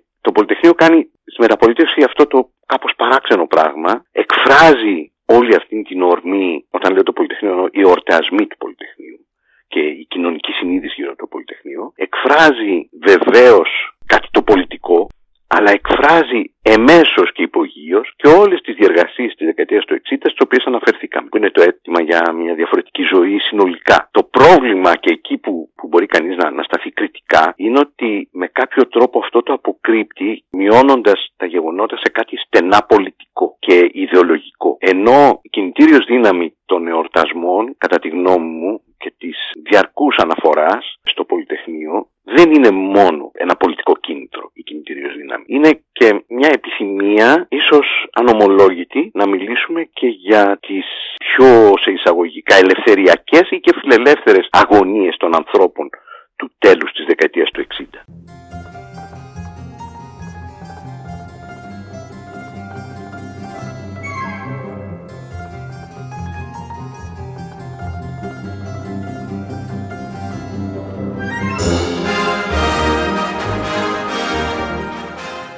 Σκοτεινά χρόνια.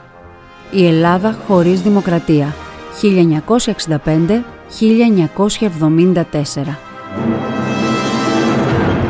Ένα ιστορικό ντοκιμαντέρ του Radio Me. Επιμέλεια Γιάννης Χαραλαμπίδης.